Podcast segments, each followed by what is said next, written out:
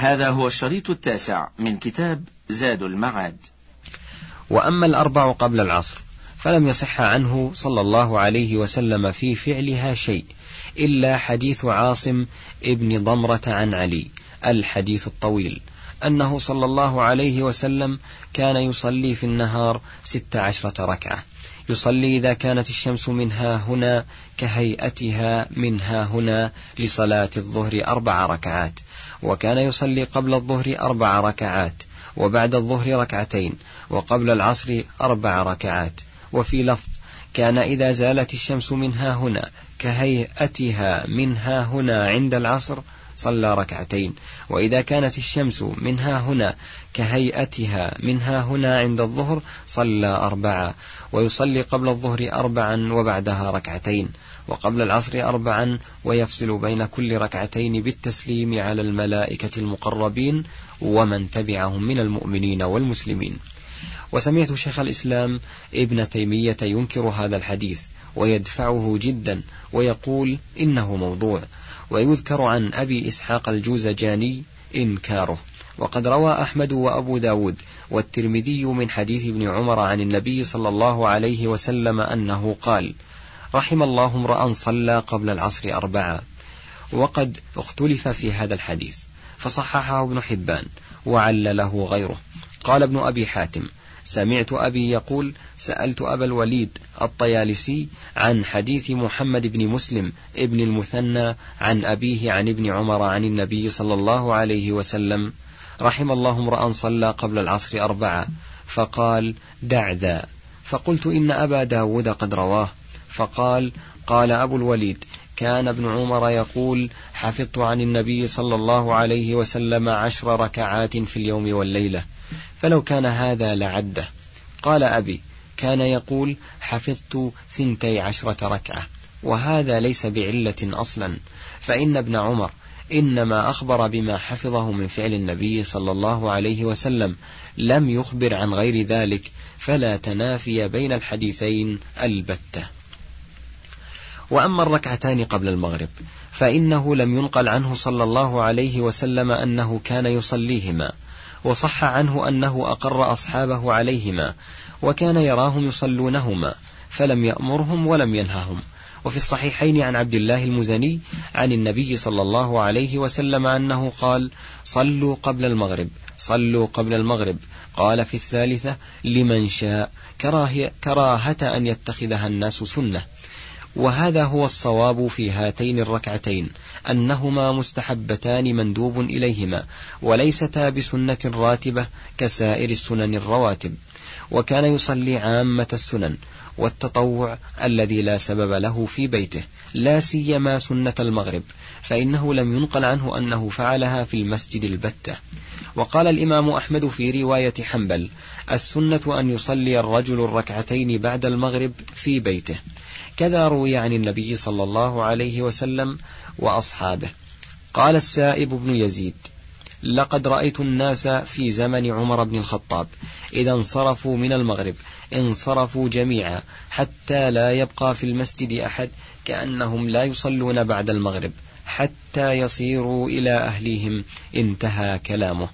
فإن صلى 2 ركعتين في المسجد فهل يجزئ عنه وتقع موقعها؟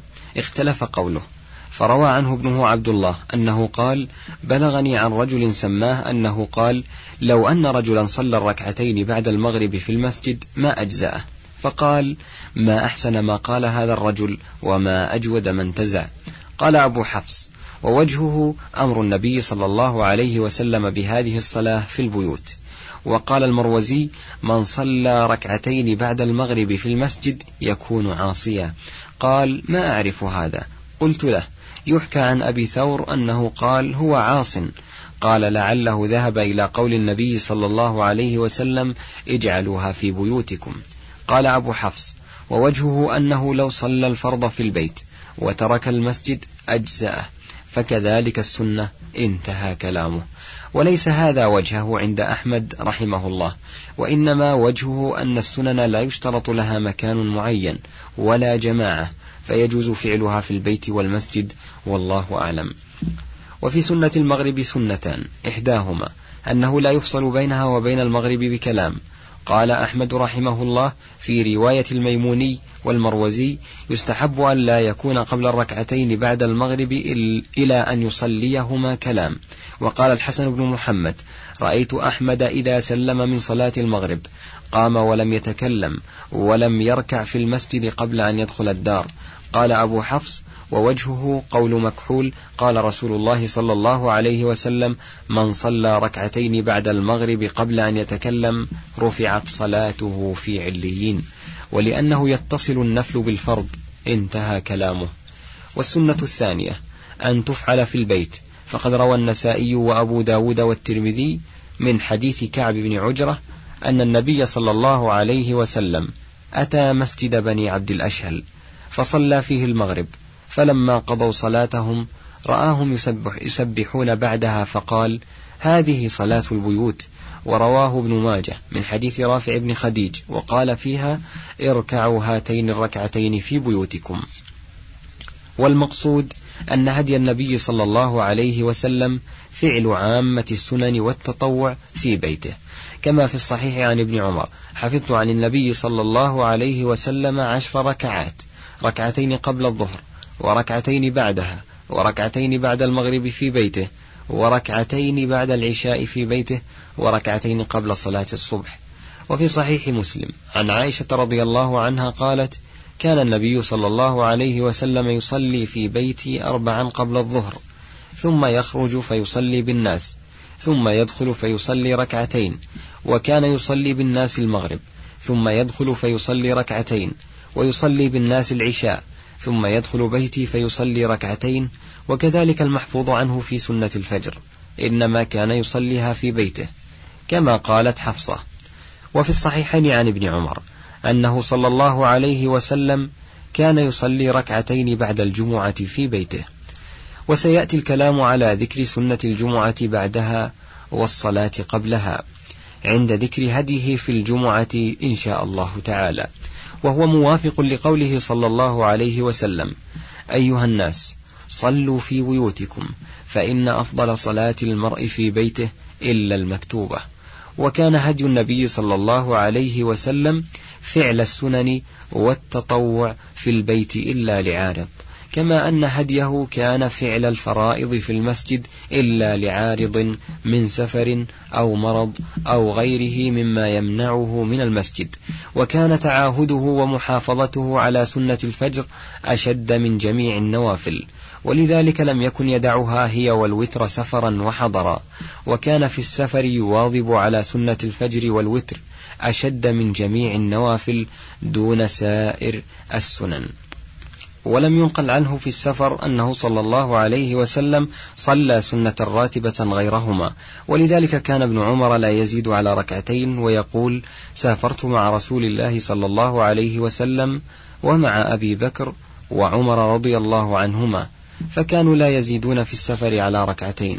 وهذا وإن احتمل أنهم لم يكونوا يربعون إلا أنهم لم يصلوا السنة، لكن قد ثبت عن ابن عمر أنه سئل عن سنة الظهر في السفر فقال: لو كنت مسبحا لأتممت.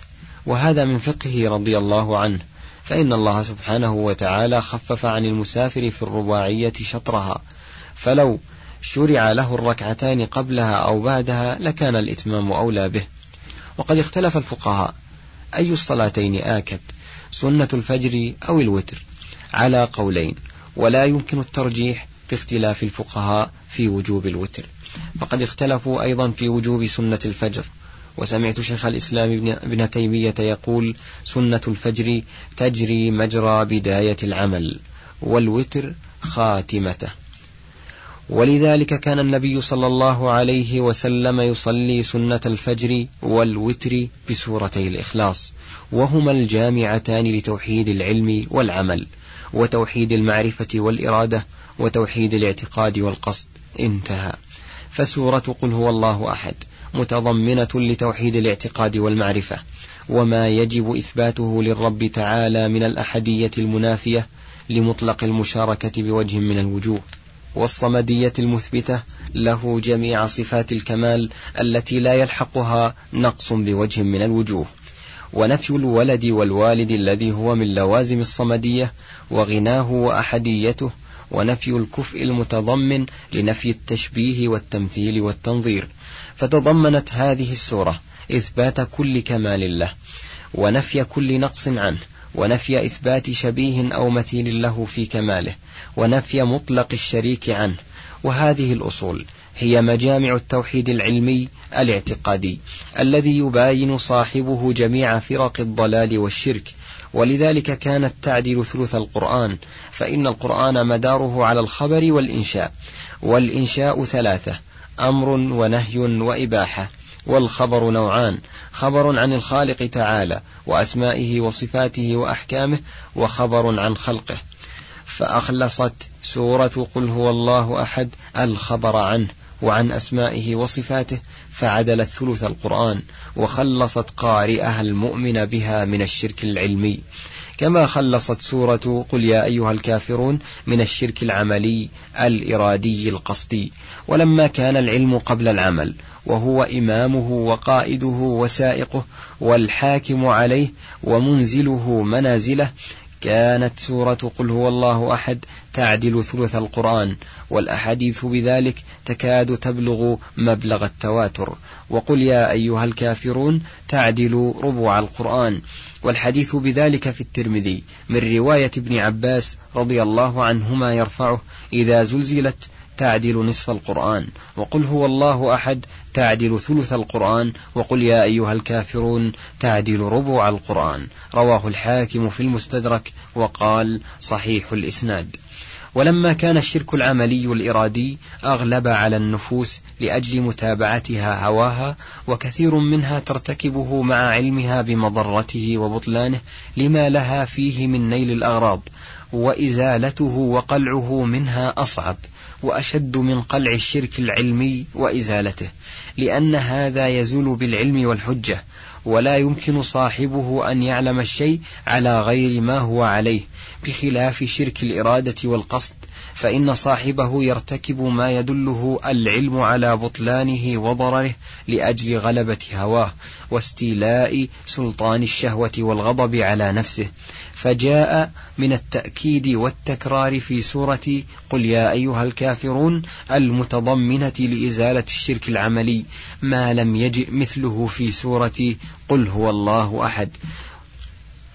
ولما كان القرآن شطرين: شطرا في الدنيا وأحكامها ومتعلقاتها والأمور الواقعة فيها من أفعال المكلفين وغيرها، وشطرا في الآخرة وما يقع فيها، وكانت سورة إذا زلزلت قد أخلصت من أولها وآخرها لهذا الشطر، فلم يذكر فيها إلا الآخرة، وما يكون فيها من أحوال الأرض وسكانها كانت تعدل نصف القرآن، فأحرى بهذا الحديث أن يكون صحيحا، والله أعلم. ولهذا كان يقرأ بهاتين السورتين في ركعتي الطواف، ولأنهما سورة الإخلاص والتوحيد كان يفتتح بهما عمل النهار ويختمه بهما، ويقرأ بهما في الحج الذي هو شعار التوحيد. فصل. وكان صلى الله عليه وسلم يضطجع بعد سنة الفجر على شقه الأيمن، هذا الذي ثبت عنه في الصحيحين من حديث عائشة رضي الله عنها، وذكر الترمذي من حديث أبي هريرة رضي الله عنه صلى الله عليه وسلم أنه قال: إذا صلى أحدكم الركعتين قبل صلاة الصبح فليضطجع على جنبه الأيمن. قال الترمذي: حديث حسن صحيح غريب. وسمعت ابن تيمية يقول: هذا باطل وليس بصحيح، وإنما الصحيح عنه الفعل لا الأمر بها، والأمر تفرد به عبد الواحد ابن زياد وغلط فيه. وأما ابن حزم ومن تابعه فإنهم يوجبون هذه الضجعة، ويبطل ابن حزم صلاة من لم يضطجعها بهذا الحديث، وهذا مما تفرد به عن الأمة. ورأيت مجلدا لبعض أصحابه قد نصر فيه هذا المذهب. وقد ذكر عبد الرزاق في المصنف عن معمر عن أيوب عن ابن سيرين أن أبا موسى ورافع بن خديج وأنس بن مالك رضي الله عنهم كانوا يضطجعون بعد ركعتي الفجر ويأمرون بذلك. وذكر عن معمر عن أيوب عن نافع أن ابن عمر كان لا يفعله، ويقول كفانا بالتسليم. وذكر عن ابن جريج أخبرني من أصدق أن عائشة رضي الله عنها كانت تقول إن النبي صلى الله عليه وسلم لم يكن يضطجع لسنة ولكنه كان يدأب ليله فيستريح. قال وكان ابن عمر يحسبهم إذا رآهم يضطجعون على أيمانهم. وذكر ابن أبي شيبة عن أبي الصديق الناجي أن ابن عمر رأى قوما اضطجعوا بعد ركعتي الفجر فأرسل إليهم فنهاهم فقالوا نريد بذلك السنة، فقال ابن عمر ارجع إليهم وأخبرهم أنها بدعة. وقال أبو مجلس سألت ابن عمر عنها فقال يلعب بكم الشيطان. قال ابن عمر رضي الله عنه ما بال الرجل إذا صلى الركعتين يفعل كما يفعل الحمار إذا تمعك. وقد غلا في هذه الضجعة طائفتان وتوسط فيها طائفة ثالثة فأوجبها جماعة من أهل الظاهر وأبطلوا الصلاة بتركها كابن حزم ومن وافقه، وكرهها جماعة من الفقهاء وسموها بدعة وتوسط فيها مالك وغيره فلم يروا بها بأسا لمن فعلها راحة وكرهوها لمن فعلها استنانا، واستحبها طائفة على الإطلاق سواء استراح بها أم لا، واحتجوا بحديث أبي هريرة والذين كرهوها منهم من احتج بآثار الصحابة كابن عمر وغيره حيث كان يحسب من فعلها، ومنهم من أنكر فعل النبي صلى الله عليه وسلم لها وقال الصحيح أن اضطجاعه كان بعد الوتر وقبل ركعتي الفجر كما هو مصرح به في حديث ابن عباس. قال وأما حديث عائشة فاختلف على ابن شهاب فيه، فقال مالك عنه فإذا فرغ يعني من قيام الليل اضطجع على شقه الأيمن حتى يأتيه المؤذن فيصلي ركعتين خفيفتين، وهذا صريح أن الضجعة قبل سنة الفجر.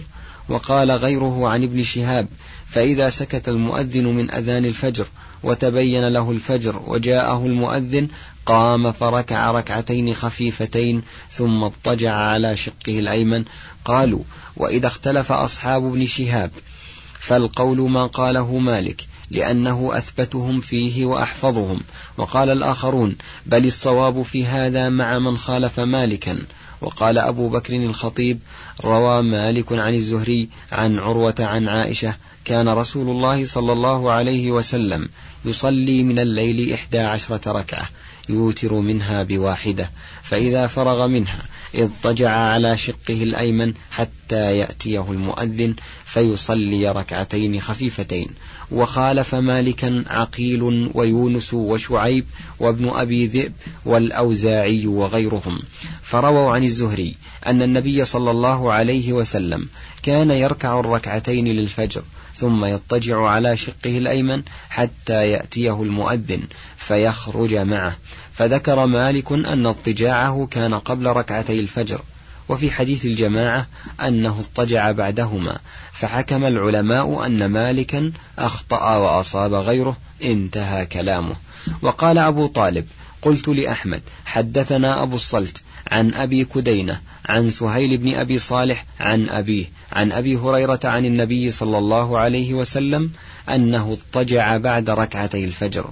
قال شعبة لا يرفعه. قلت فإن لم يضطجع عليه شيء؟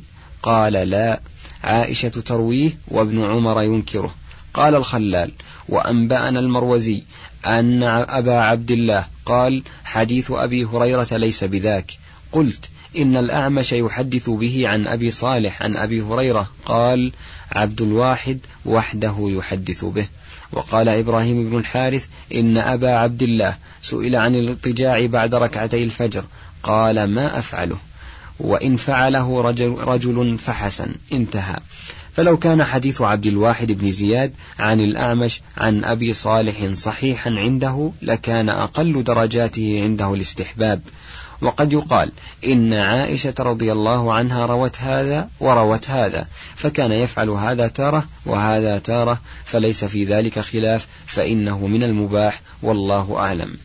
وفي اضطجاعه على شقه الأيمن سر، وهو أن القلب معلق في الجانب الأيسر، فإذا نام الرجل على الجنب الأيسر استثقل نوما، لأنه يكون في دعة واستراحة فيثقل نومه، فإذا نام على شقه الأيمن فإنه يقلق ولا يستغرق في النوم لقلق القلب وطلبه مستقره وميله إليه، ولهذا استحب الأطباء النوم على الجانب الأيسر لكمال الراحة وطيب المنام، وصاحب الشرع يستحب النوم على الجانب الأيمن لئلا يثقل نومه فينام عن قيام الليل، فالنوم على الجانب الأيمن أنفع للقلب، وعلى الجانب الأيسر أنفع للبدن، والله أعلم. فصل في هديه صلى الله عليه وسلم في قيام الليل.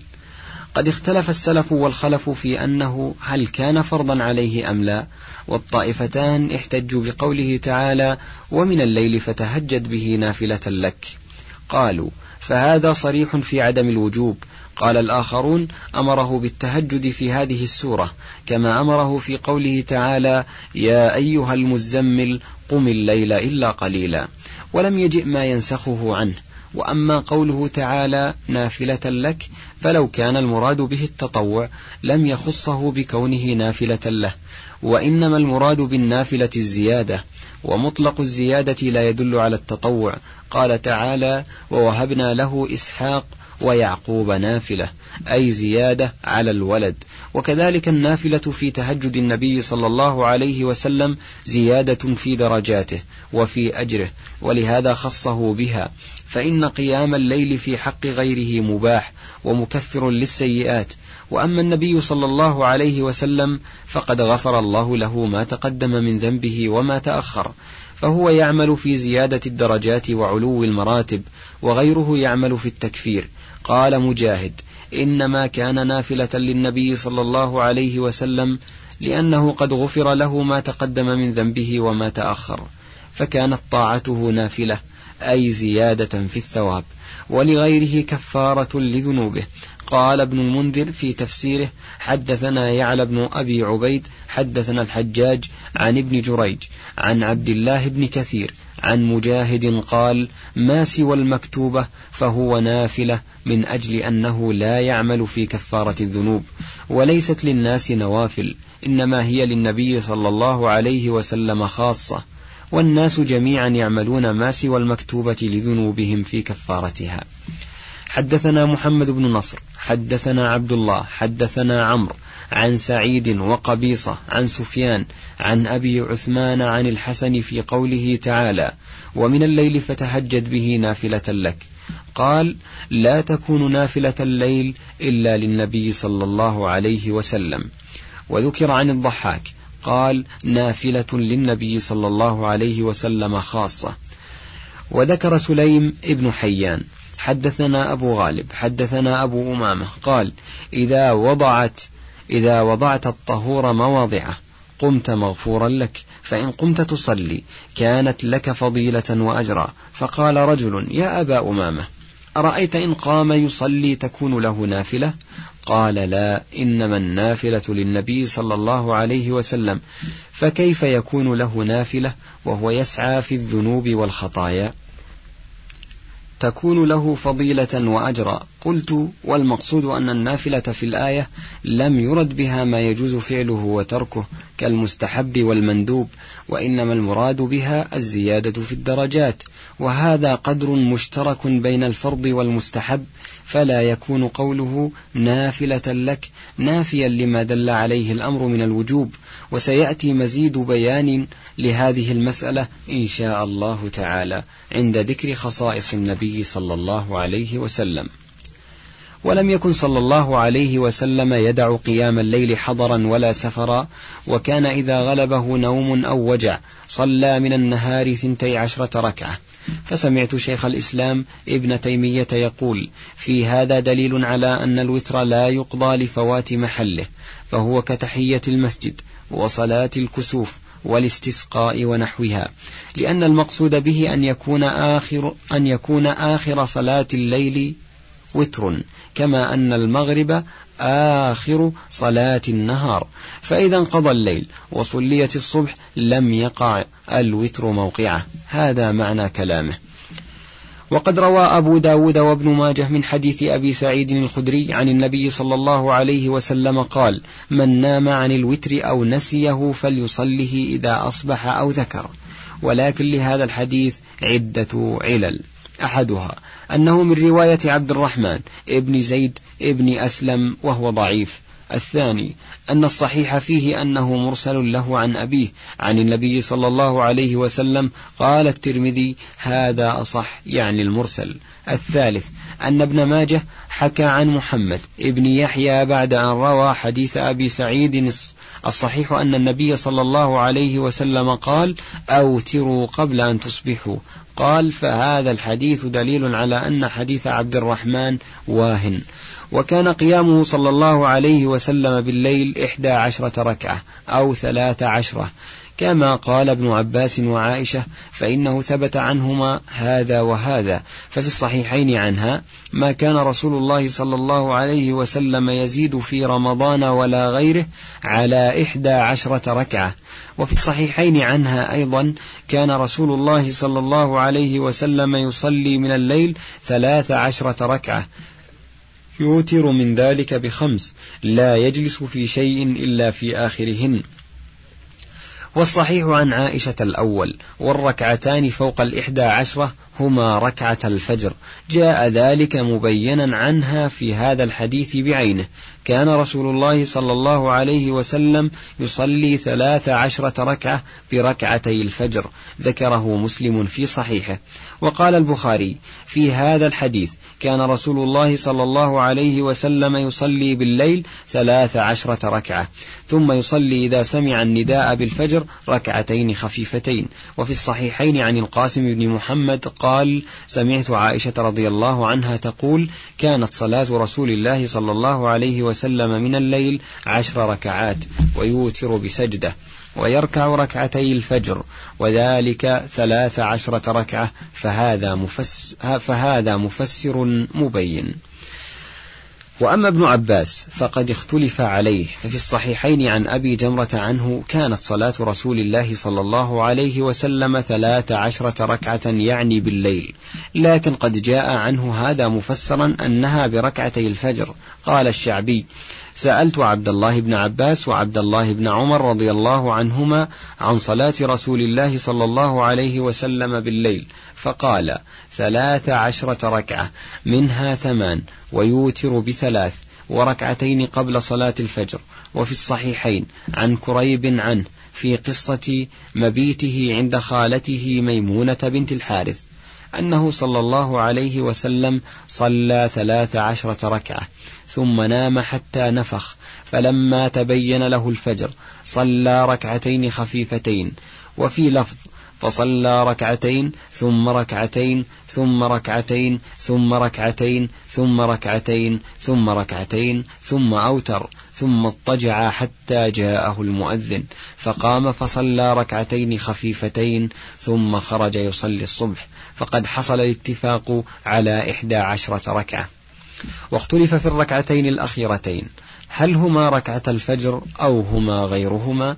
فإذا انضاف ذلك إلى عدد ركعات الفرض والسنن الراتبة التي كان يحافظ عليها، جاء مجموع ورده الراتب بالليل والنهار 40 ركعة، كان يحافظ عليها دائما 17 فرضا و10 ركعات أو 12 سنة راتبة، 11 أو 13 ركعة قيامه بالليل، والمجموع 40 ركعة، وما زاد على ذلك فعارض غير راتب كصلاة الفتح 8 ركعات، وصلاة الضحى إذا قدم من سفر، وصلاته عند من يزوره، وتحية المسجد ونحو ذلك.